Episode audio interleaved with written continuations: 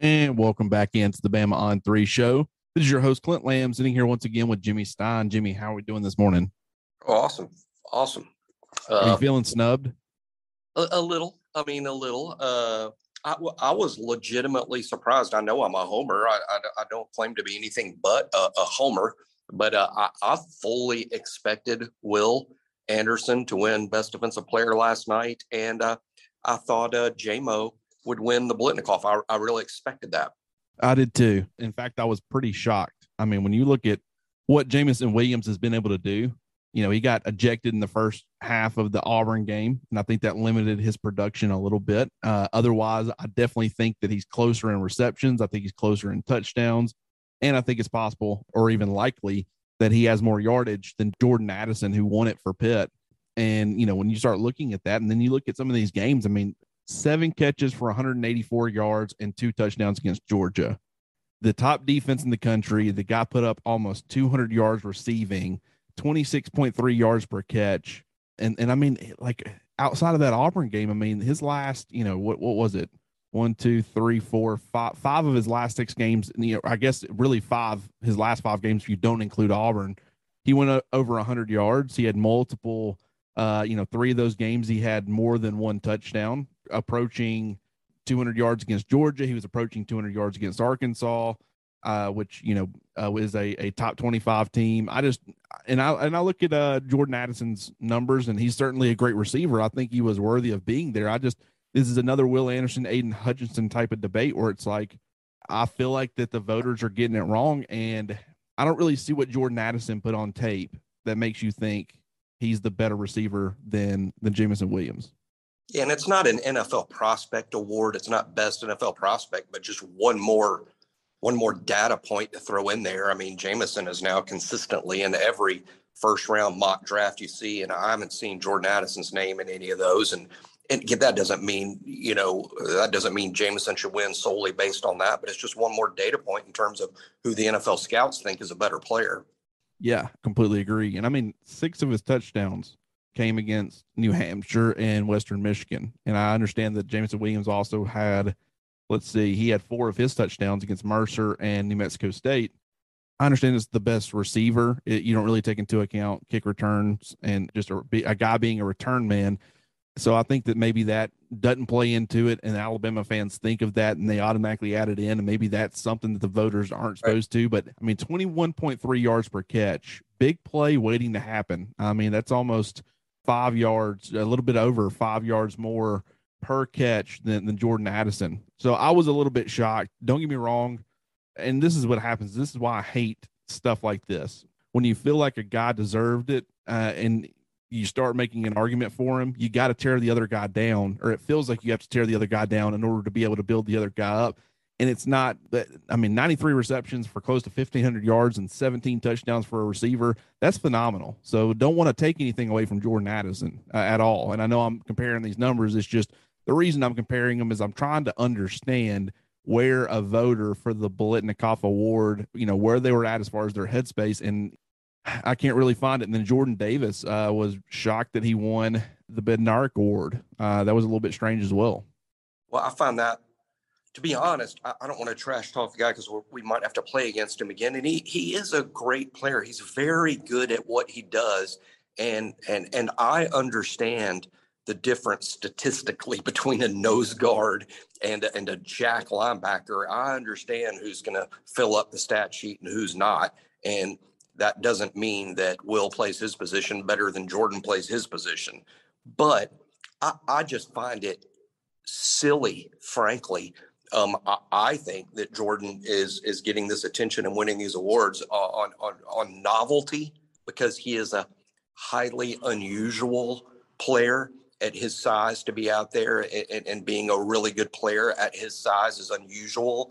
And I think some people too early this season made Jordan the face of the greatest defense in college football, when in fact all along it probably should have been Nakobe Dean and not Jordan Davis anyway. But I just find it silly. I think Will Anderson not only deserved every defensive award and every linebacker award, he had one of the great linebacker seasons in college football history, not just the best player this year, but his numbers stand up to the numbers Chase Young put up, 2 years ago when Chase was a draft eligible player that went on, to be a Heisman finalist in New York and drafted so high. Will's numbers are as good as Chase Young's. I just don't understand really the fascination with Jordan Davis, who to me is just a 2021 Terrence Cody. And I realize, I mean, that is a compliment, I think he's a lot more athletic than Terrence Cody, which is what I think makes people so marveled by him or shocked by, how good he is the fact that he's the size of Terrence Cody or getting close to it, but he moves extremely well. Here's my problem. Right. He played 306 of a possible 851 snaps. He played on 35, I guess exactly 36% of Georgia's defensive snaps. He's out there for a third of the snaps, and he's winning the best defensive player outrageous in the country. I mean, okay, outrageous. So what you're saying is Georgia's putting the best defensive player in the country on the sidelines for 2/3 of their defensive snaps. That's what you're telling me. How many snaps is Will Anderson playing? He's playing, 85, 90% of the snaps. That's what, if you've got the best defensive player in the country, that's exactly how you're utilizing them. Hey, and I would have the same, that's such a great point. I would have the same criticism if someone out there had 19 sacks and wasn't winning the awards. If the guy was only playing on third down, he only played 3rd and 10. I might not care that you have 19 sacks if you're not playing 1st and 2nd down in terms of who's the best player in the country. You might win best player in the country on 3rd down if that's an award, but the best defensive player needs to go to an every down player, regardless of your position. The best defensive player in the country is not limited, period. Right. I mean, he can dominate in all facets of the game and against the run, against the pass. Jordan Davis, I mean, I've talked about him as being one of the best defensive players in the country. I've continued to reiterate that throughout the season. I believe that what he does well, he does extremely well. And I think that he's a very valuable piece for Georgia. And I think he's a great defensive player who should get a lot of recognition. The problem is when you actually start getting into the best defensive player in the country, that's where you start to lose me. It makes no sense to have Jordan Davis winning the award with him being a one-dimensional, very limited guy because he's big and people post pictures of him online standing next to 300-pound guys and he looks just massive against them. Okay, I mean, let's give the award to Shaq then, whether he played or he didn't. I mean, he's going to make everybody else look small too, so it doesn't matter if he didn't play football or not. Let's just go ahead and give him the Bednarik Award. A lot of the voting doesn't make sense. And it's very easy to criticize when you're not voting. Me from a distance, I don't have to make any sort of actual decisions, but a lot of times it just feels like these decisions are should be pretty easy. And yet a lot of voters don't make it easy. And it's like they try to get cute with their vote. Like, oh yeah, let's go look at a bunch of stuff. I mean, I would venture to say that most people who vote on this really haven't watched a ton of tape on any of these guys. They've heard about Jordan Davis all throughout the season, and they've seen him on ESPN because he's such an incredible athlete for a guy his size. And that really, it's kind of like going into a voting booth when you're doing an election. You go in and you say, who have I heard the most about? That's why a celebrity can run for some kind of government position. And people walk in, they're like, I recognize Arnold Schwarzenegger. I'll vote for him. It's that kind of thing. Jordan Davis has been talked about all year, and people who haven't really been paying attention as much as you would think they would, considering they're a voter, they walk in to make their vote or make their selection, and they're like, oh, I recognize Jordan Davis. We'll go with him. I think that happens a lot more often than people realize. No, that's exactly right. I think people are understandably outraged over the inconsistencies in the voting from award to award. I mean, Will won Best Defensive Player Monday night. Jordan Davis won Best Defensive Player Thursday night, all by votes. And then in the Heisman race, Aidan Hutchinson got more votes than Will or Jordan Davis. And I think it's that inconsistency that leads to people questioning all the different processes. Well, and I'll say this, it's different groups of voters, right? I mean, it's not all the same people. It's not like I'm going down the list. I'm saying, well, for the Bednarik Award, I'll give it to Jordan Davis. And for this award, I'll give it to Will Anderson. And I'll go ahead and throw Aidan Hutchinson. It's a different group of people, and different groups can reach different conclusions. So that really doesn't bother me.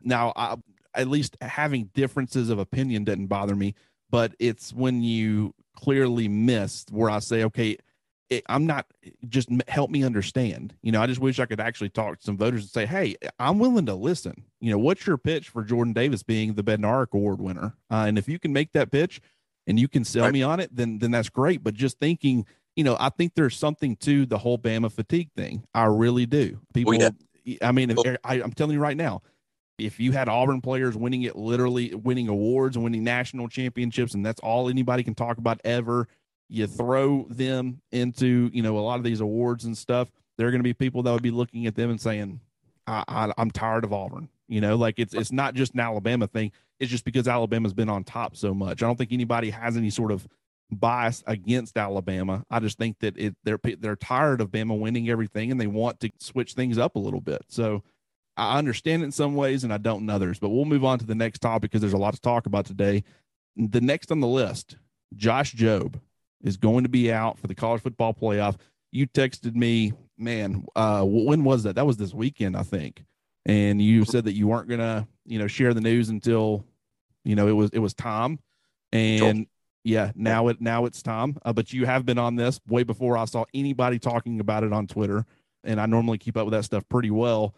But you said that Josh Jobe was likely going to be out for the College Football Playoff. You were correct. He is going to be out, and that leaves Alabama. Right now, Kool-Aid McKinstry is going to be a starter for sure, and it's possible that Khyree Jackson could end up starting as well because Jalen Armour-Davis, he's still working through that hip injury, and Nick Saban said before, you know, the Georgia game, hey, you know, if you're playing cornerback, something like a hip injury that's going to keep you from doing a lot of you can't really play with like lower body elements at corner because it's so reaction based, you know, and so I think that it's possible that Jalen Armour-Davis could end up missing the game as well. We certainly hope not. It would be a huge boost to the depth if he was able to return, but if he doesn't, Jimmy, talk about a little bit where Alabama's at as far as his cornerback room.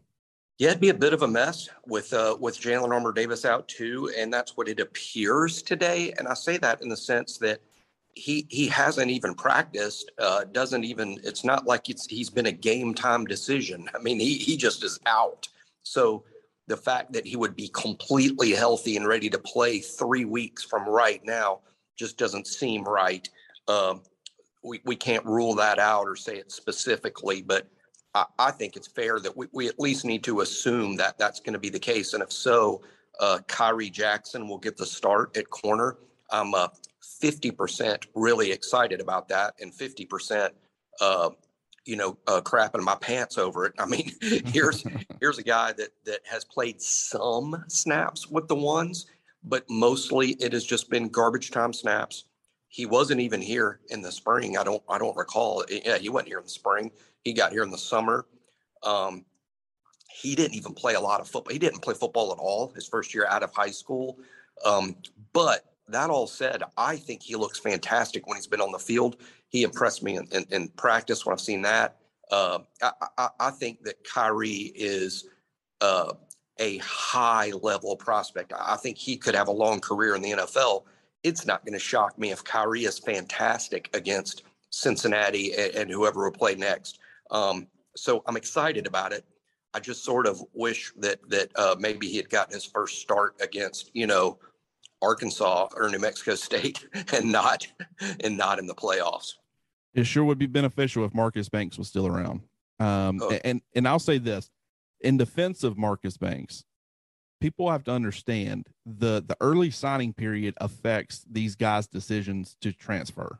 And when they make that decision and when they get into the transfer portal, if you've got colleges locking up positions right now, which is going to be happening next week, if you're waiting until after the season, your spot, your availability for a certain program or a certain team could be out the window because they've already filled your spot. So it's actually better if you're Marcus Banks, it's better to go ahead and let college coaches know as soon as possible, hey, I'm in the transfer portal, and let them make their pitch. Allow, you know, you figure out exactly where you're going to go, where they still have plenty of room. Guys haven't committed yet. And now it's them having to tell a lot of these high school commits, well, we don't have a spot for you anymore because we're bringing in this, you know, transfer portal corner who we feel like is going to be able to come in and start immediately.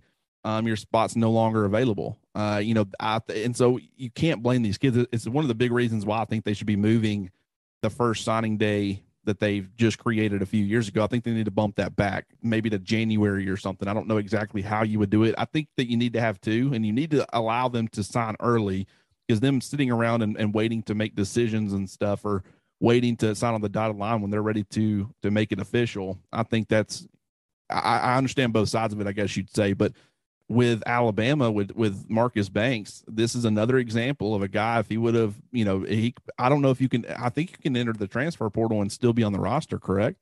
You can, but that's up to the school. Once a kid enters his name in the portal, then everything is up to the school. If the kid says, hey, I would like to be in the portal, but in the meantime, I want to stay and practice, that's an agreement between the two parties.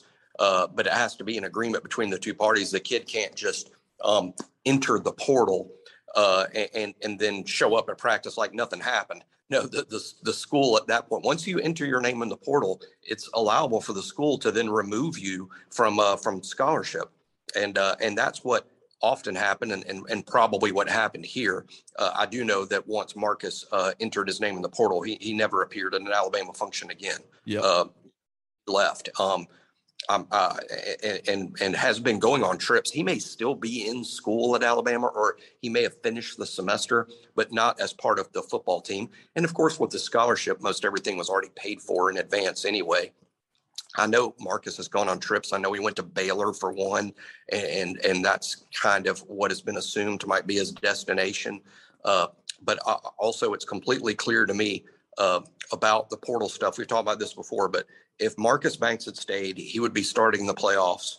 That would mean so much to his career, to play on such a big platform, you know. And then if you feel like, hey, when everybody gets healthy, I'm not going to be starting next year anyway, well, then leave after the playoff. That would have been, and then he could have named his school if he played really well, you know, in the playoffs. But Keelan Robinson is another example. He left last year when it seemed he was crowded out of playing time. Had Keelan been healthy, he may have started and played got 15 to 20 touches in the Georgia game. So, you know, a lot of these kids make very hasty, impatient decisions. And there's going to be a lot of Alabama kids in the portal after this season and into the spring. That's totally true. We need a lot of kids in the portal. We need the room. But at the same time, we're very likely to lose a handful of kids we don't want to lose because they got impatient about where they are on the depth chart. That's very true. And something else that needs to be said about the whole Marcus Banks situation is we have seen Alabama players that they've brought in. You know, Henry To'oTo'o, he didn't make his decision to enter the portal until much later. Jameson Williams, he didn't leave Ohio State early. He was there for the College Football Playoff. He didn't enter the portal until after. So I'm not saying, oh, you have to enter it early or you're not going to be able to, you know, find a spot. You know, both those two guys ended up at Alabama. You know, they upgraded where they were playing college football. So that's not necessarily what I'm saying. But I will say Marcus Banks doesn't, you know, he wasn't a starter, but he had gotten starts, and now he would be very valuable depth at the very least. And he could get it. You know, I thought he looked good against, was it Mercer in week 2, if I'm not mistaken? Both right. Both him and Kool-Aid both ended up starting. And I thought Marcus Banks looked better than Kool-Aid McKinstry in that particular game. Now, Kool-Aid was, you know, that was only his second career college game that he had ever played in. And so I think he's made some growth since then. I don't think he's perfect right now, but there's a reason that he had passed Marcus Banks in the depth chart, and they were handling the cornerback situation like they were. But Alabama's in kind of a pickle if Jalen Armour-Davis is not able to go, because you're going to have not only a true freshman who's gotten some experience and is very good that he's gotten that experience now. He's now got 3 starts under his belt. He's now played in a couple of more other games. But then you got Khyree Jackson, who's the coaching staff has been very high on as far as his special teams play and the effort and willingness he puts into that. And so I think that it's great that he's getting an opportunity. He's a very physical corner. He's very, you know, he's got length. It's going to be hard to throw over him. He can play press man. I think that, you know, eventually, you know, whether it be on the NFL level or at Alabama, I think he could play, you know, some safety as well. He's got some versatility, but seeing him out there on the perimeter, I think is going to be, you know, I think he'll do pretty well. But at the same time, now you got Khyree Jackson, you got Kool-Aid McKinstry. And who are who are behind those guys if Jalen Armour-Davis is unable to go?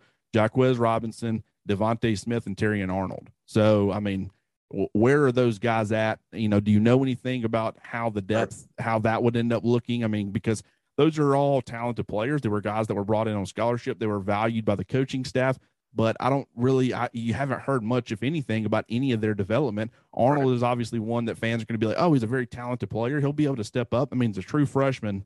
And so that, and they're already starting one. So I don't think you want Arnold to see a lot of playing time right now. So where's the cornerback depth at? Yeah, I mean, there really isn't any, but Terrion Arnold, should something happen to Khyree or Kool-Aid, I believe it would be Terrion Arnold in a corner to replace them. He's played next to zero, hadn't earned a consistent role on special teams. He's basically redshirted this year. Doesn't mean that he's overrated. It just means that it hadn't all clicked yet. He hadn't grasped it all yet. But he would be the first corner off the bench, followed by Jaquez Robinson, who's been in the program for 3 years now and hasn't really got on the field. So you shouldn't expect too much there. Devontae Smith primarily practices as safety.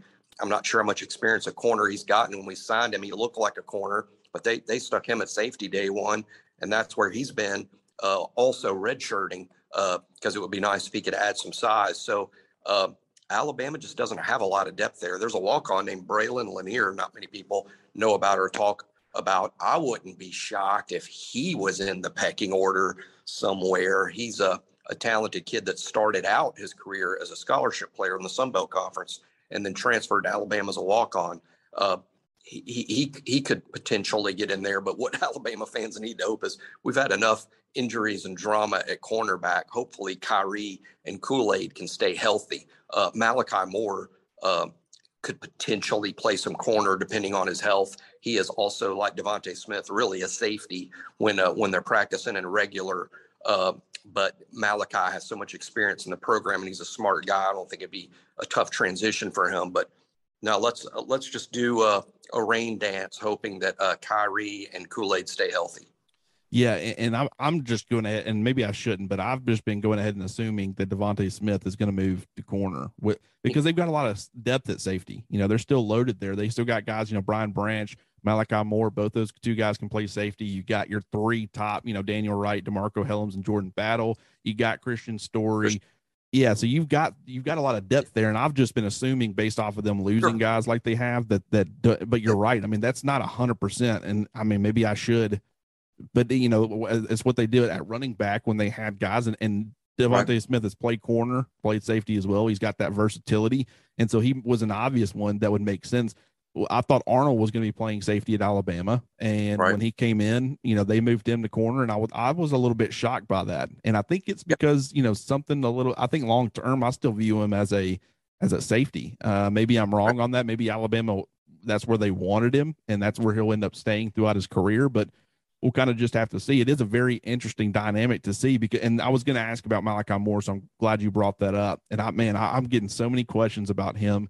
And at this point, I really don't have anything. You know, I've heard, you know, I know that he's been banged up. I know he's been struggling this season to you know, get back to 100%. I think that's been the main culprit. I don't know.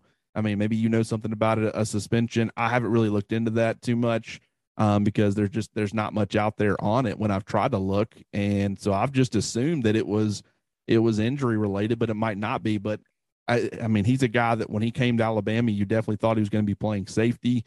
The fact that he was able to transition to star, that's totally fine. That's something that makes a lot of sense. He's done a very good job. His freshman year, he did regressed a little bit, I think, due to injuries this season at the position. But I was kind of looking at him and saying, can he be a perimeter corner? You know, how often have we, you know, seen that from him, whether it be in high school or in college? I know we haven't really seen it in college, but it is very interesting. And right now at running back, you got a linebacker, a 6'3", 215, 220-pound linebacker playing running back. You got a receiver playing running back in Christian Leary, guys who don't necessarily fit, but you make it work because they really need some depth there. You know, you could see a lot of these guys end up playing, and Lanier is one that I didn't really think about, but you're 100% right, and I think that he would add to the depth as well. I think, you know, with him, and you got, if you move Devontae Smith, if that ends up being a thing, then maybe you've kind of at least added some bodies if you needed to at that position, because you still got Jaquez Robinson, you still got Arnold.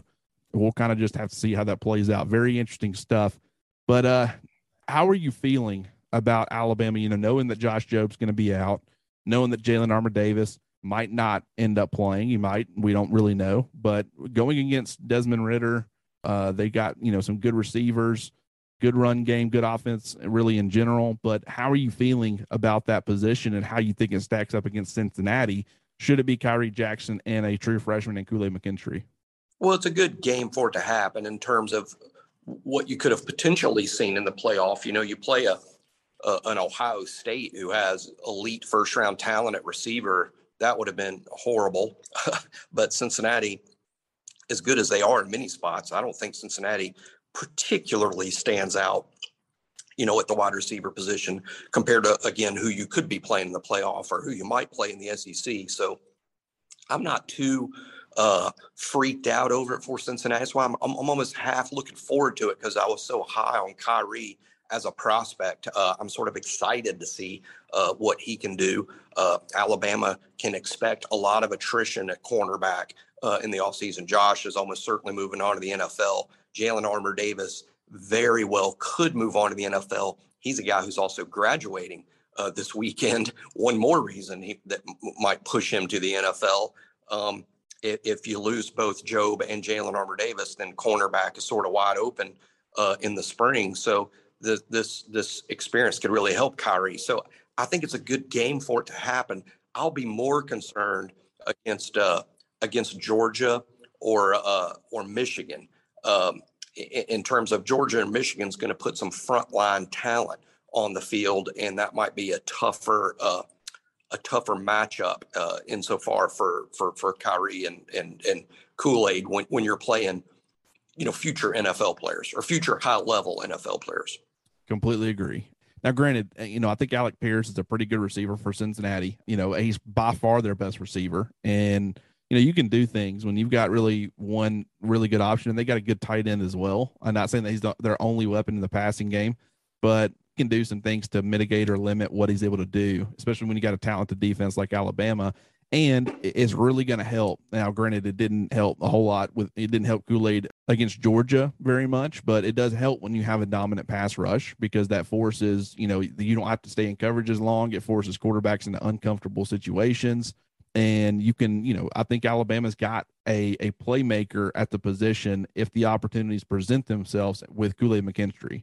I think he's a guy who's got great ball skills. I think he'll be able to, if a quarterback makes a mistake, throwing it his way, he can certainly capitalize on it and make a play after the catch too.